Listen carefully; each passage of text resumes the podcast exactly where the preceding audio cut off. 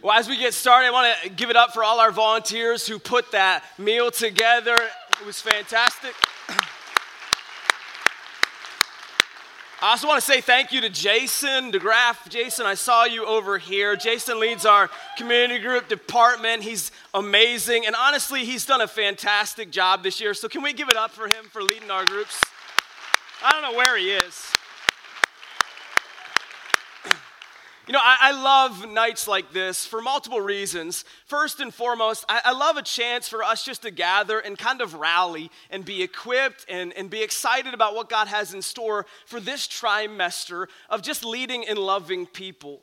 But I also just love reconnecting with everybody. What's hard about multi site ministry is that in this group of so many hundreds of hundreds of people, man, on, on, a regular Sunday, we don't get to see each other. We, we don't get to, because we're spread throughout our city for the sake of the gospel. And it's just fun to see faces you haven't seen in a while, catch up, and just be part of the church that we are. And so, man, thank you for being here. I know there's a lot going on. It's a new year, a lot of things going on, but thanks for making this a priority. And, and I'm, I'm going to try to get through this pretty quickly because my time is already uh, kind of leaving me. They, they counted my time in my prayer. Can you believe that?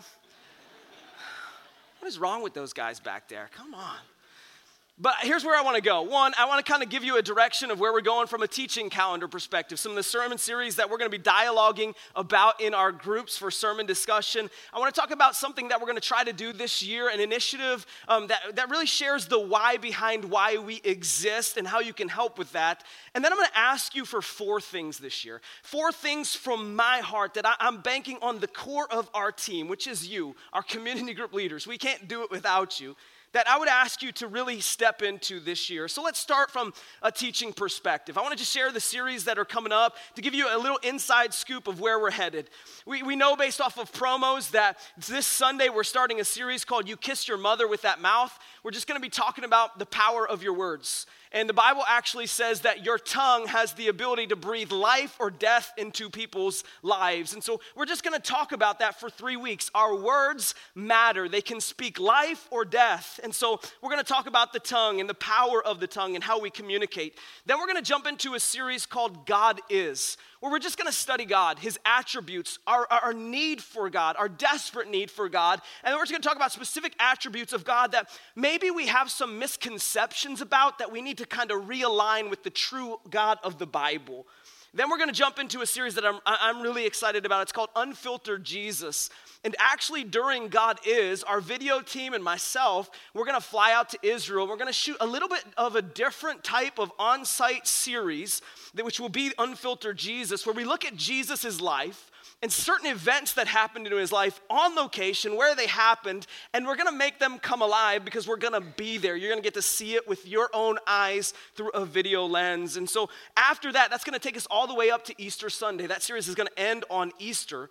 And then we're gonna jump into a series we call Secrets where we're to talk about confession. What is biblical confession, confession? How do we do it? And what are the secrets that so many people hide inside that really need to come into the light. And so that's kind of where we're headed as a teaching calendar sake.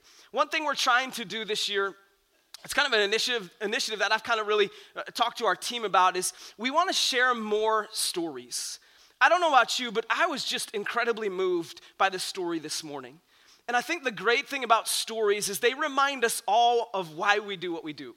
They remind us of why we get up early and set up a campus. They remind us of why we smile at people and greet them when they walk in. They remind us of why we lead groups because we see, man, God at work and that fires, uh, fires us up. And so we're, we're trying to share at least one, what we're calling more and better moment in the life of our church Uh, in, in a weekend service or on social media just to remind people of the why because the why drives us it, it leads us and so we're going to continue to capture those stories and here's how you can help as community group leaders, you're on the front lines.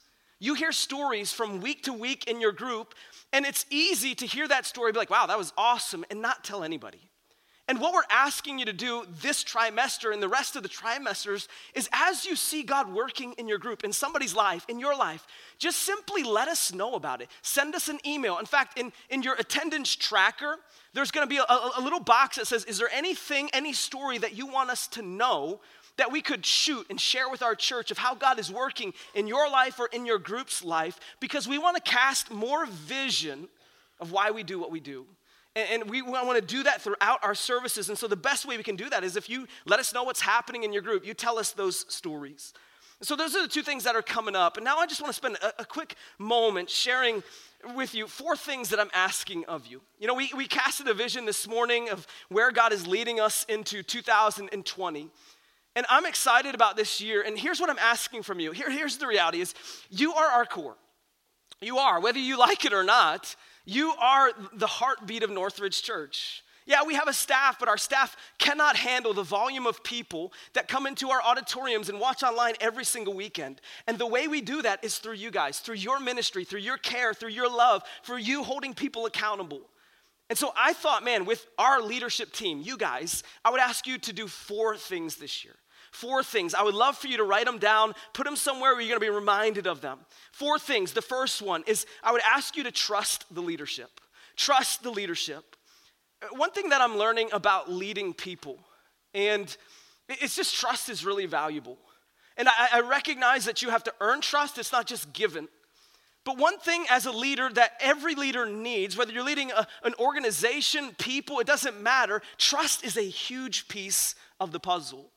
And, and, and I, know this to be true. There's gonna be times this year where we make a decision where we choose a direction that you might, even as a part of our community group leadership team, you might say, Oh, I feel a little bit of a tension. And what I'm asking you to do is fill that gap of, of lack of clarity, that gap of a lack of information with trust. And then when you, you feel that tension, ask questions. Man, you have earned the right as our leadership team to ask questions anytime and anywhere. You can email me, Scott, our leadership team. We would love that. But the first thing, just trust our leadership. Fill that gap with trust. The second, the guy go run through these pretty fast. Engage deeper. Engage deeper. Make this be the year where we go all in, where we don't leave anything on the field. You know, when I played sports, I'm a, I'm a big sports guy. I played sports throughout college. And one thing that I always remember my coach said to me is he said, Drew, never leave any, never get to the end of a game and wish you wish you would have done more. And I feel like, man, people's eternities are at stake. Let's not get to the end of the year and be like, man, I wish I would have done more. Let's engage deeper. Let's be authentic. Let's go for it this year. Put all our energy into it. Third, live pi squared like crazy.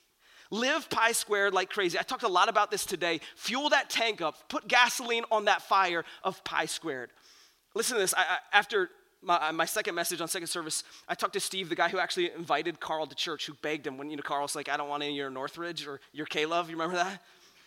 And this is what Steve said. He said he used to go to where Carl was. Carl wasn't there, and he would just leave invite cards where he knew Carl would be. And he was like, I thought I was wasting my time.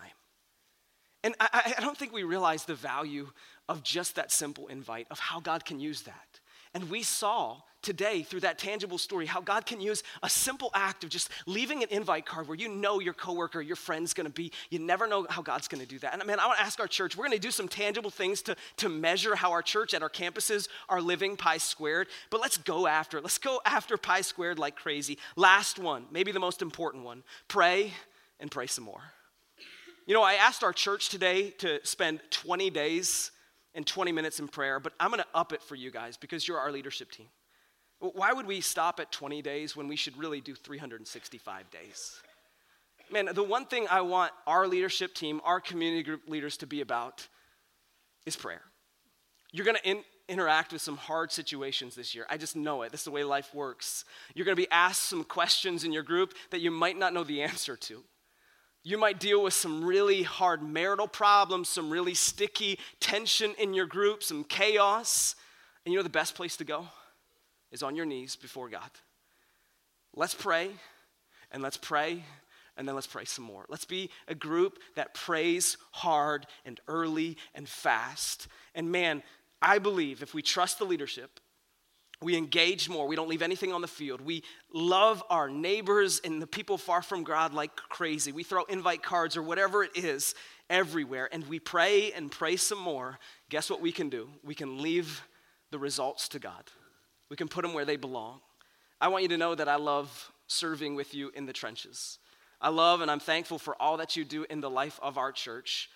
And what you do matters. And I know I say this every year, but man, what you do truly matters. And I think what's amazing is we saw that this year. We broke almost every record in community groups because of your faithfulness.